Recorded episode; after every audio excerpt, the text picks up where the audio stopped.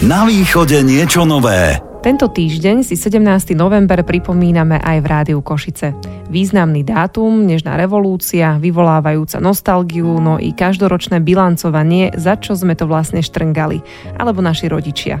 Aj preto sa dnes o histórii sprítomnenej v jedinom Múzeu obetí komunizmu na Slovensku zhovárame s Pavlom Hricom.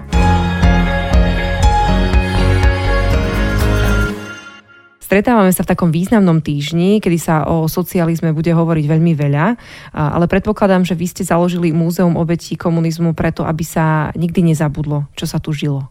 Ono, tých rozhovorov o komunizme môže byť, alebo pohľadov veľmi veľa. My sme si zvolili tento pohľad, že vlastne počas štyridsať rokov boli ľudia vo vlastnej krajine perzekuovaní.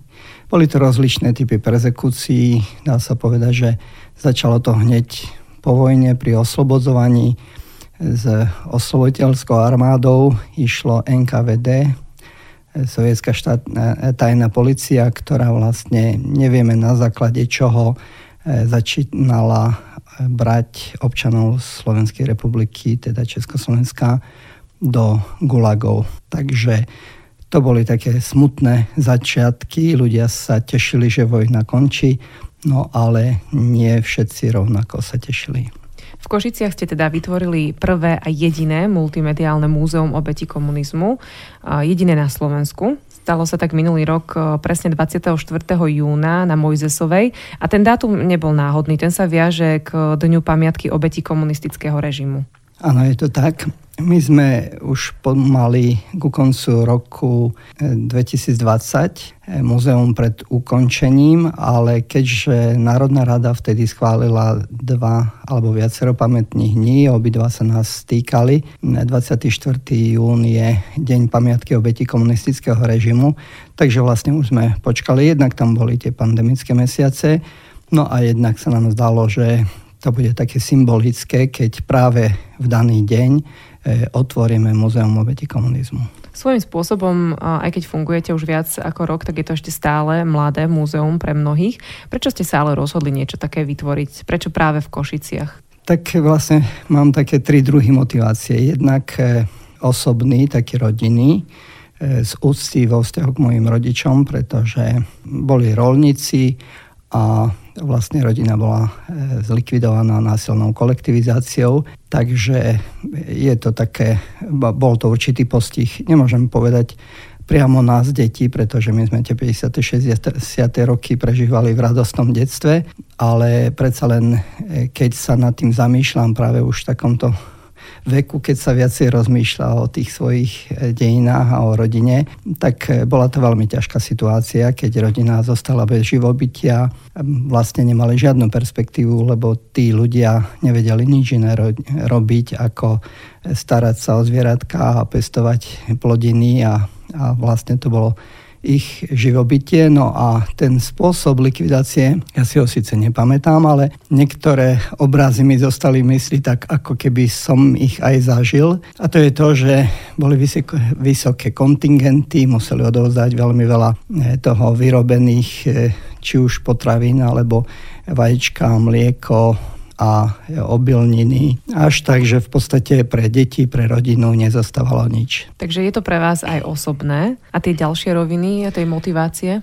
Ja som potom študoval na vysokej škole v Bratislave, ale tam som mal možnosť stretnúť tiež ľudí, ktorí sa práve koncom alebo v polovici šesťdesiatych rokov vracali z väzenia.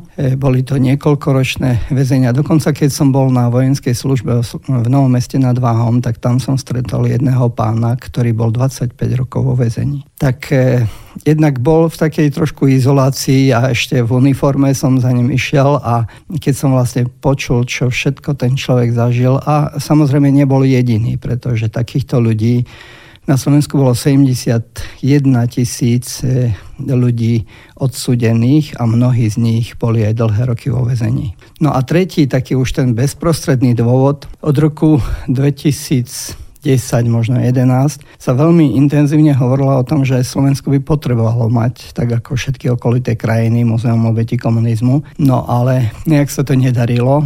Hej, bolo to aj nejakom, tuším, programovom vyhlásení vlády, ale tá vláda rýchlo padla, takže nakoniec sa nič nepostavilo. Tak sme sa rozhodli, aj taký určitý okruh ľudí, ktorí hovoria, že táto téma by nemala zaniknúť, takže sme sa rozhodli asi na tristo metrov štvorcových vybudovať tú kamennú časť múzea. Ako ste hovorili, máme teda aj tú virtuálnu alebo aj internetovú podobu.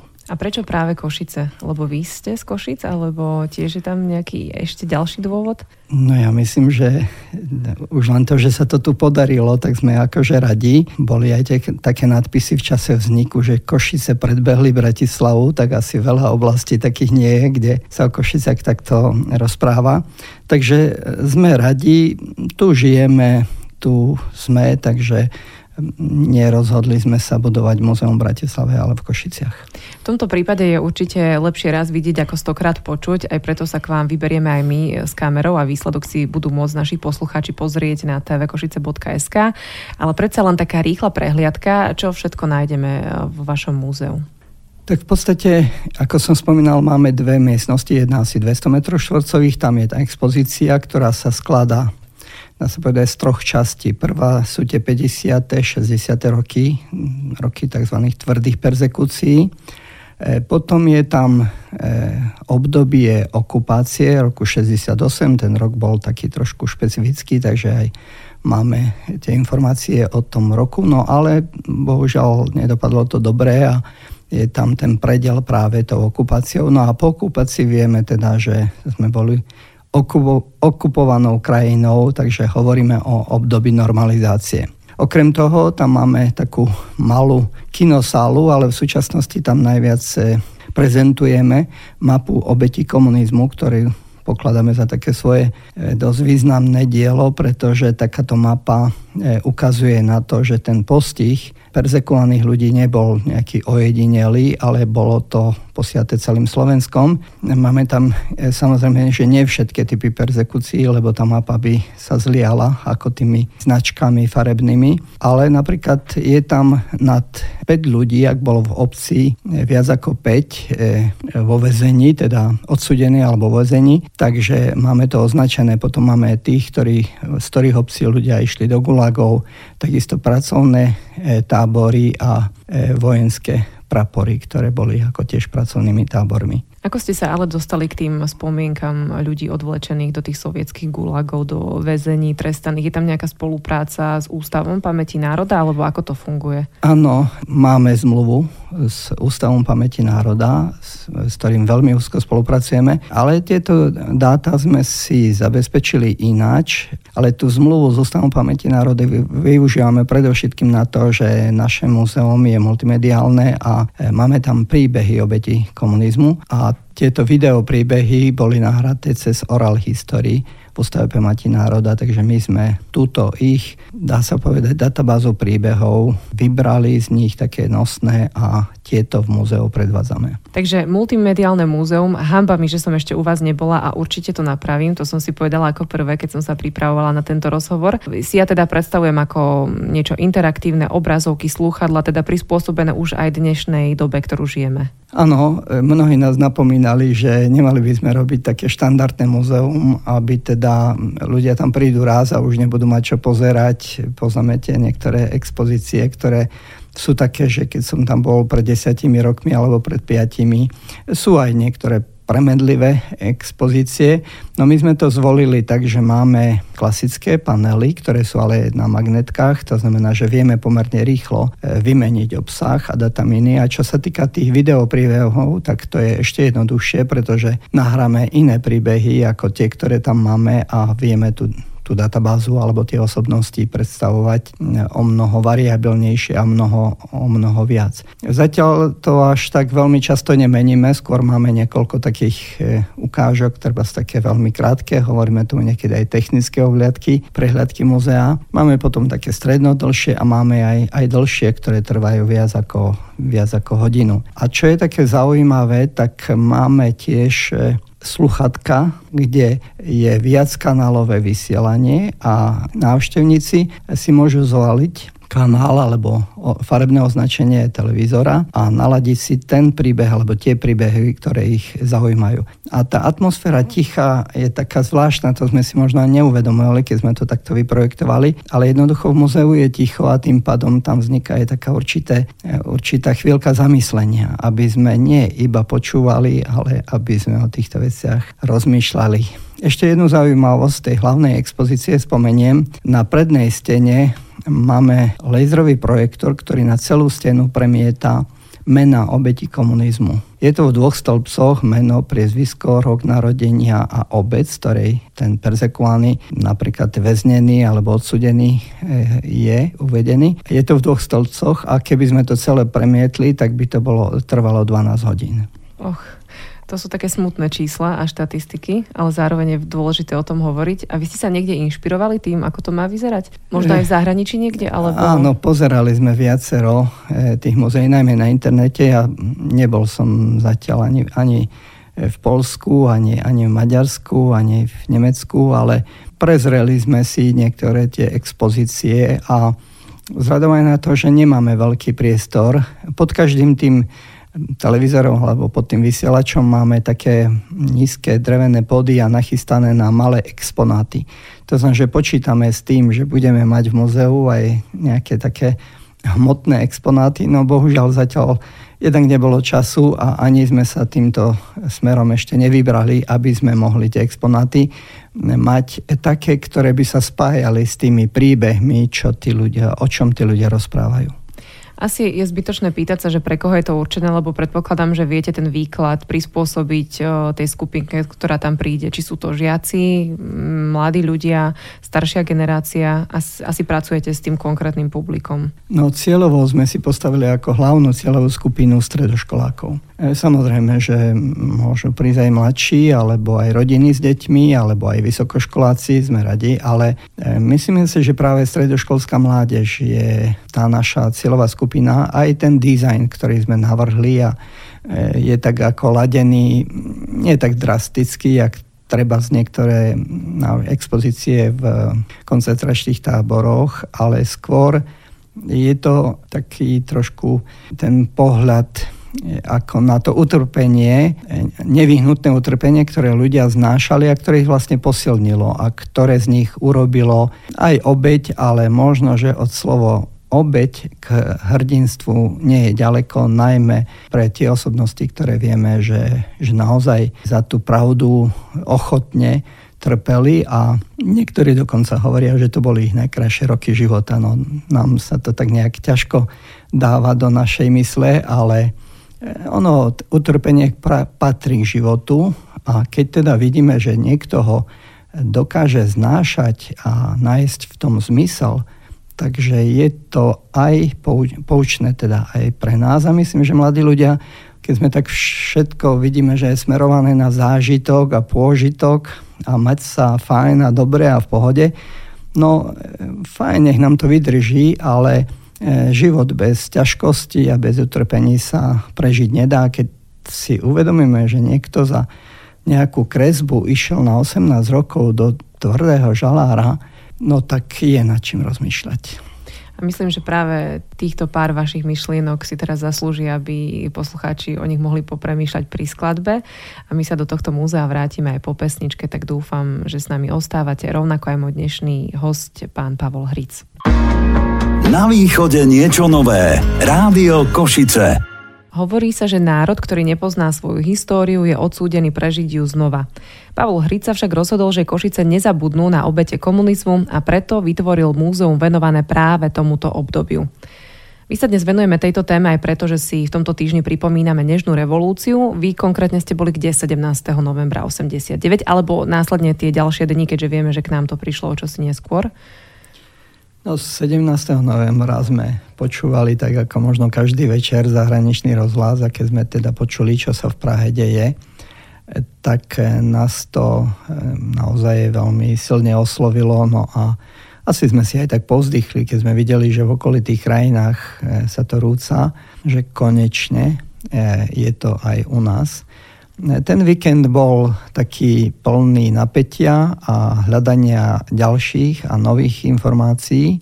samozrejme najmä zo zahraničných rozhlasov, ale takisto ľudia cestovali ako do Prahy, mnohí sa vracali z Prahy a to už boli také živé, konkrétne akože osobnosti.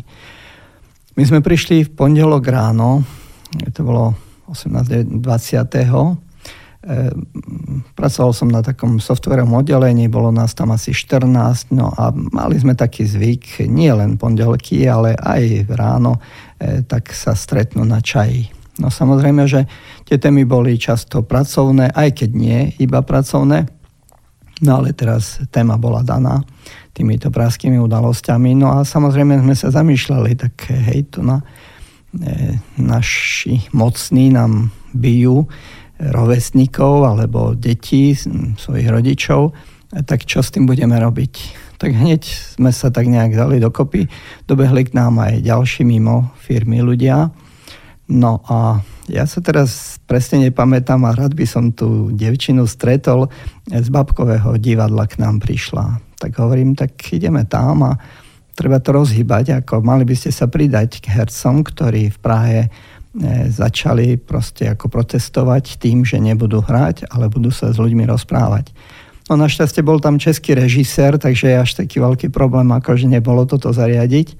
Niektorí kolegovia išli do Štátneho divadla, aj tam išli osloviť, teda hercov, teda čo na to povedia, či sa akože pridajú. Tam to bolo trošku možno dl- dlhavejšie, ale nakoniec aj Štátne divadlo sa pridalo k tomu, že prestali hráť a rozprávali sa s ľuďmi. No a my sme potom tak trošku aj boli zúčastnení pri tom, akože čo robí mládež vysokoškolská. No tak e, myslím, že sa podarilo, samozrejme, že nie iba ten náš okruh, ale už aj ďalší, ktorí sa pridávali alebo zisťovali ako a čo ďalej, že aj vysokoškoláci na technike, aj keď teda ten stredajší prvý štrajk vyzeral tak, že majú upratovať okolo vysokej školy a rozprávať sa s profesormi o tom, jak zlepšiť vyučovací proces. My sme hovorili, že tentokrát to nie je o tom, je to o politickej zmene a netreba sa toho báť, aj keď mnohí teda sme boli tak, že my sa o politiku nezaujímame, pretože že to bolo tak, tak skoro povedal by som dané.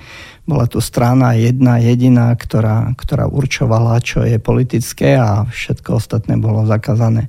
Ale nakoniec sa tí študenti predsa len tak trošku prebrali, aj keď bolo vidno od prvej chvíle, že sú manipulovaní akože štebákmi alebo aj vedúcimi pracovníkmi školy. No a ten, ten, myslím, že štvrtok alebo piatok, to už vlastne bol prvý taký veľký štrajk študentov. No a štvrtok večer, myslím, že už bolo verejné zhromaždenie obyvateľov, na ktorom aj z našej firmy ľudia akože vystúpili. No a e, takisto už bol ohlásený štrajk na ďalší ten pondelok dvadsiateho siedmeho Takto sme boli všetci akože v pohotovosti, aj sme vyvesili vlajku, aj keď vedenie nejak nebolo veľmi ako nadšené. No ale to už sme sa dovolovali svojich práv, dokonca sme si vypýtali miestnosť, telefon, fax a počítač, aby sme mohli šíriť informácie o tom, čo sa deje. Začali sme aj vydávať tzv. e-fórum. I je z toho názvu Inorgy, to bola pražská pobočka Výskumného ústavu pre priemysel a ťažkom strojárenstve. No takže sme mali kontakt aj na pražských kolegov a ten časopis bol naozaj prijatý v uliciach mesta, ľudia to si brali, mnohí aj platili, aj sa urobila nejaká zbierka pomerne veľkých financií, ktoré sa potom použili na charitu. Povedané inými slovami, boli ste ten aktívny občan, ktorý sa zapájal do toho všetkého, čo sa dialo? No, ja vám tu o tom rozprávam, ale nebol som jediný, ktorý, ktorý to robil. Dokonca z našej firmy, vtedajšieho Štátneho výskumného ústavu, bolo aj niekoľko politikov, ktorí sa uchytili aj v celoslovenskej politike, aj, aj v, v, v lokálnej, teda v samospráve. Takže boli to ľudia, ktorí, dá sa povedať, že boli celkom dobre pripravené. A spätne, a spätne sa na to všetko dívate ako? Lebo stále sú okolo nás ľudia, ktorí si povedia, že zla, zlatý socik a iným navrie žila na krku pri tejto vete. Samozrejme, nič nie je čierno-biele, ale určite aj vy tak trošku bilancujete po viac ako tridsiatich rokoch, že kam no, sme sa posunuli. Tak ja si myslím, že slobodu máme. ako ja sa cítim slobodný na rozdiel od toho režimu, v ktorom som vyrástal, kde sa všetko muselo rozprávať potichu a, a ne, nebolo možné vysloviť názor, kde si nebolo možné kúpiť knihu, akú chcem. Často ani povolanie si vybrať také, ako chcem. No s cestovaním do zahraničia už ani nerozprávať. To znamená, že ja, nejak, ja, ja sa čudujem, že na čo sú tu na tie spomienky. Však už len to nakupovanie, ako bolo. Keď sa išlo do obchodu, tak nezabudnem, však vo Viedni nás volali, že habenzi, lebo prvá naša otázka v obchode, či má, máte to a to. A my sa pozerali, no, čo, na čo sa to pýta. A naozaj my sme takto nakupovali. Ja som prišiel do obchodu, zvyčajne to neboli samoobsluhy ešte, málo kde. No a, a všetko sa bolo treba. A máte toto, a máte toto, a máte toto. No a samozrejme, že často bolo treba. No a nenašlo by sa niečo, lebo pod pultom bolo treba. No keď si toto ľudia ako nejakým spôsobom za tým snívajú, že nebolo maslo, chleba, rožky, iba tvrdé, tak dnes, keď vyzerám, pozerám, jak to vyzerá v obchodných domoch, no určite nie je to ľahká doba, však žiadna nie je ľahká, ale len týchto pár vecí, čo som spomenul, si myslím, že, že sa, je to neporovnateľné s tým, ako sme prežívali tieto roky v komunizme. Ja len doplním aj takú nejakú štatistiku, lebo máme tu dokonca aj taký prieskum, že Nežnú revolúciu hodnotí prevažne priaznivo štyridsaťosem percent ľudí na Slovensku. Rovnako kladne ako záporne ju vníma viac ako štvrtina a negatívne vníma pätnásť percent. To je taký prieskum Inštitútu pre verejné otázky. Zbierali tieto dáta práve v tomto roku v lete, takže celkom také aktuálne. V čom ale vy vidíte takú najväčšiu pozitívnu zmenu? Hovorili sme tu o slobode, ale ja som tedy mala rok, tak by bolo smiešné, ak by som sa k tomu vyjadrovala, že, že aká zmena nastala. Neviem to absolútne porovnať. Samozrejme, z toho, čo mi povedali moji rodičia, tak áno, ale ak by to bolo identické dnes, tak myslím si, že by som tiež bola na tom námestí. Vy by ste išli opäť asi, predpokladám. No samozrejme. Tak spomenul som napríklad nakupovanie. Už nehovoriac o tom, ako sa vytvárali poradovníky na kúpu aut, alebo proste akože poradovníky na družstevné byty a tak ďalej a tak ďalej. Proste všade. A myslím si, že toto v nás trošku aj zostalo, že nepoznáš niekoho. Proste akože to všetko sa zariaďovalo len, keď niekoho poznáš.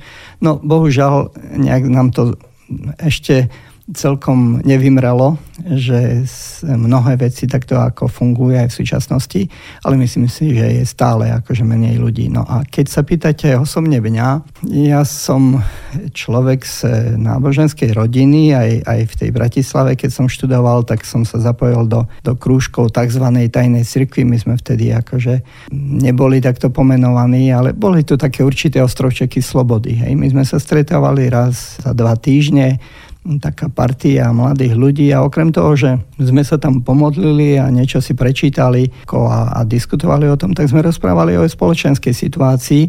No a tam som mal takú plnú dôveru, že tu sa môžem vyjadriť, tu si môžem povedať svoj názor. Ale už napríklad v škole, v tom školskom krúžku na vysokej škole, tam už takáto dôvera nebola. Vieme, že napríklad aj tí chalani v es zet em, to boli proste kariéristi, ktorí ktorí by boli, urobili čokoľvek, aby získali nejaké body aj na úkor svojich kolegov a spolužiakov. Takže nedá sa porovnať tá atmosféra slobody a atmosféra, dá sa povedať, že neustále držania ľudí v strachu. Hej, proste keď bol tam ten strach, tak vlastne vtedy sa človek dá ľahko manipulovať. Takže taká základná charakteristika tej slobodného človeka a toho, ktorý slobodný nie je, to, že ľudia mali mať strach, pretože v registračných protokoloch štátnej bezpečnosti je stoosemdesiatdva tisíc mien. Samozrejme, že za každým jedným menom sú spisy.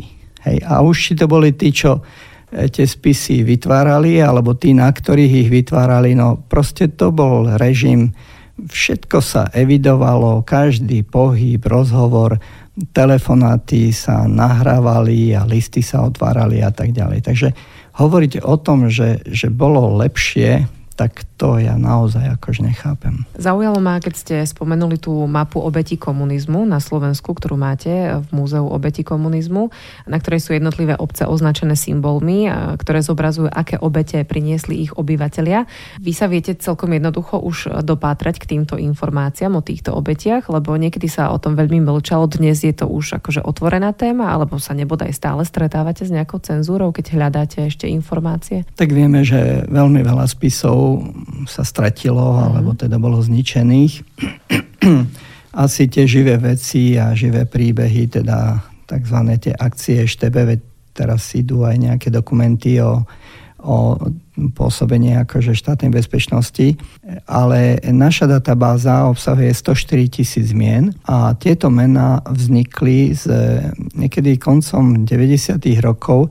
Tá kniha Zločiny komunizmu vyšla v dvetisícprvom roku a súčasťou tej knihy bola aj databáza rehabilitovaných, súdne, tých, ktorí boli súdne rehabilitovaní a potom aj rehabilitovaní tí, ktorí neboli odsudení. To znamená, že toto je náš hlavný zdroj. Samozrejme, že keď k nám prídu ľudia, tak sú prekvapení, napríklad aj v našej obci, odkiaľ pochádzam, máme dvadsať odsúdených ľudí a keď hovorím o tých menách, tak ja sám som bol prekvapený, že, že som netušil, že, že čo všetko sa v takej malej obci dialo. No nám sa iba v dvoch percentách obci nepodarilo nájsť e, obete v našej databáze, teda dve percentá obcí akože nemá. To znamená, že to nebola nejaká jednotlivosť, že niekomu sa oblížilo, ale to bolo celoplošná záležitosť. A to je neuveriteľne smutná štatistika, že iba dve percentá ste... Áno, áno. A to si aj tak myslíme, že je to skôr chyba v našej databáze, ako aby tam obete neboli. Ja som si na stránke vášho múzea našla, že vy tam máte aj takú jedinečnú knižnicu, samizdatovú. To je asi tiež jedinečná záležitosť. Áno, tak dalo by sa povedať, že okrem tej hlavnej expozície, kde sú obete a niektoré sme spomenuli, samozrejme, že aspoň tak akože vymenujem napríklad akcia B, ako museli ľudia opustiť svoje byty, najmä v mestách. Obrovské množstvo ľudí akože bolo vysťahovaných. Ďalej prenasledovanie cirkvi, boli zrušené rehole, grécko-katolická cirkev bola zlikvidovaná. Uteky cez hranice, množstvo ľudí akože sa pokúšalo opustiť túto republiku. No ale nie všetci ako mali rovnaké šťastie, takisto obete násilnej kolektivizácie. No je toho teda akože neurekom, ale keď sa pýtate na tú druhú časť nášho múzea, tak tu by sme možno mohli nazvať aj, že je to časť, ktorej hovoríme o, o protikomunistickom odboji. Pretože samizdat, aj tá naša expozícia sa volá Samizdat v boji za slobodu. To znamená, že ak tá cenzúra bola veľmi prísna, nebolo možné nič vydávať, okrem toho, čo schválila strana.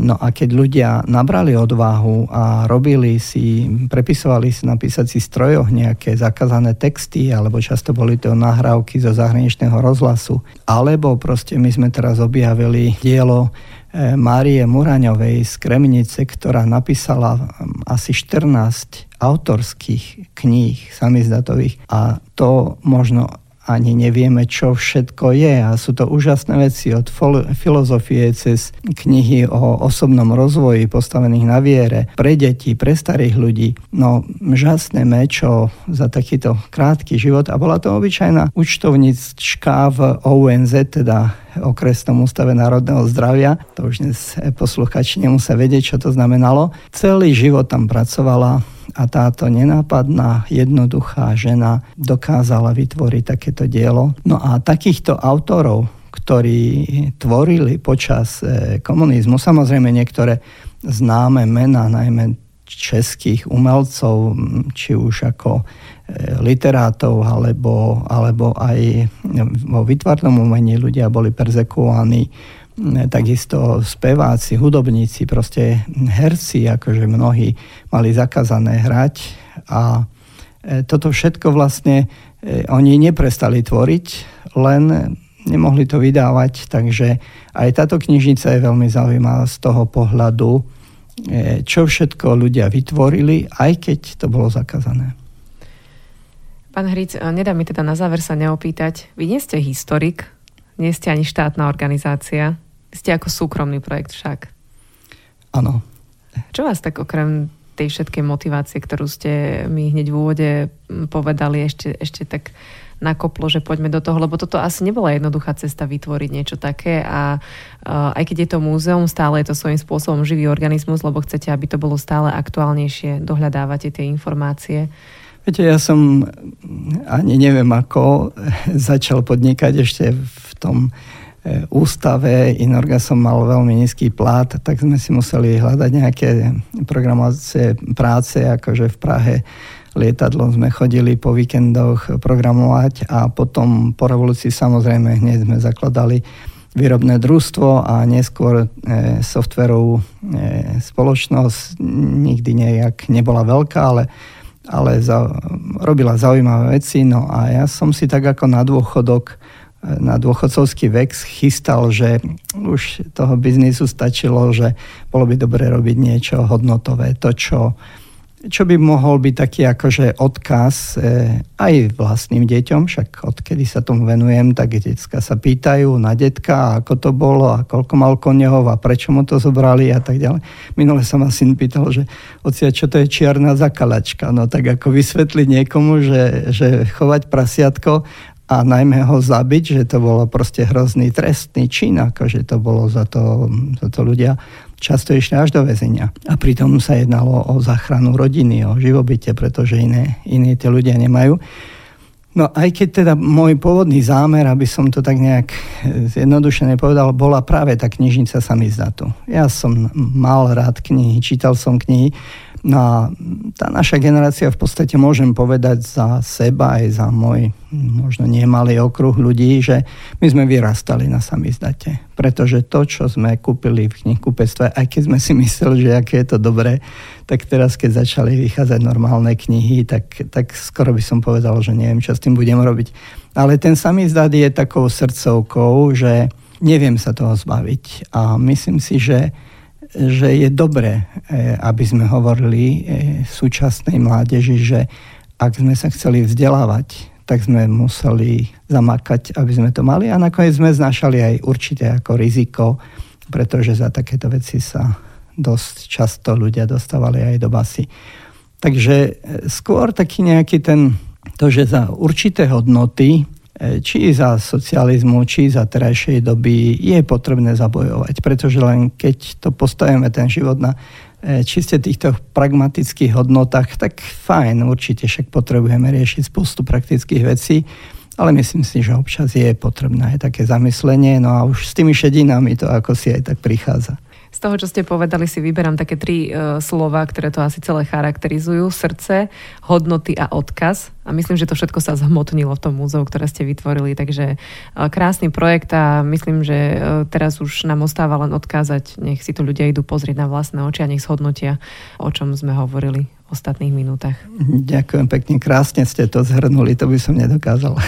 V Rádiu Košice sme sa dnes s Pavlom Hricom zhovárali o Múzeu obetí komunizmu, ktoré nájdete iba v Košiciach. V ostatných náročných dňoch a v dôsledku toho, čo sa v našej spoločnosti deje aj aktuálne, si stále pripomíname, aké dôležité je nemlčať.